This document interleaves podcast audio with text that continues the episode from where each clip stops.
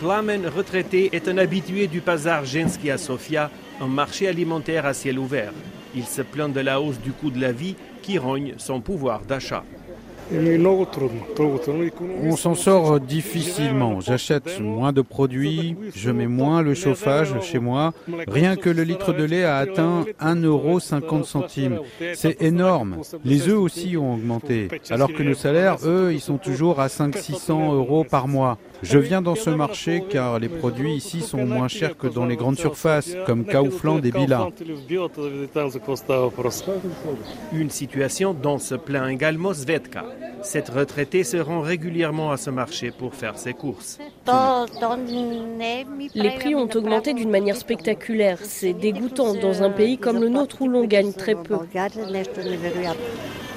L'inflation met sous pression tous les secteurs de l'économie, dont le tourisme. Lyubomir Popiordanov dirige Odyssein, une agence de voyage. Il a été obligé d'augmenter les prix de 20%, ce qui pénalise la compétitivité de son entreprise. Normalement, la Bulgarie était euh, la destination avec les prix les, plus bas en Europe. Je pense que ce n'est plus le cas. Nos prix ont rattrapé les prix d'une certaine moyenne en Europe centrale, alors que notre standard n'est pas celui de l'Europe centrale. Ça nous oblige à, à, changer de modèle de travail, à enlever des services des voyages, par exemple. Pour Lachezar Bogdanov, économiste à l'IME, un institut d'études économiques basé à Sofia, la principale raison de cette forte inflation en Bulgarie résulte de la proximité du pays avec la Russie. Au sein de l'Union européenne, ce sont les pays d'Europe centrale et orientale les plus touchés par la hausse des prix.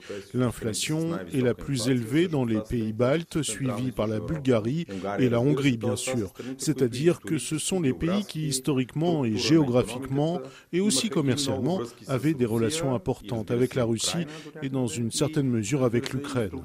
La structure de leurs économies est telle qu'elles dépendent des matières premières et notamment des produits énergétique russe.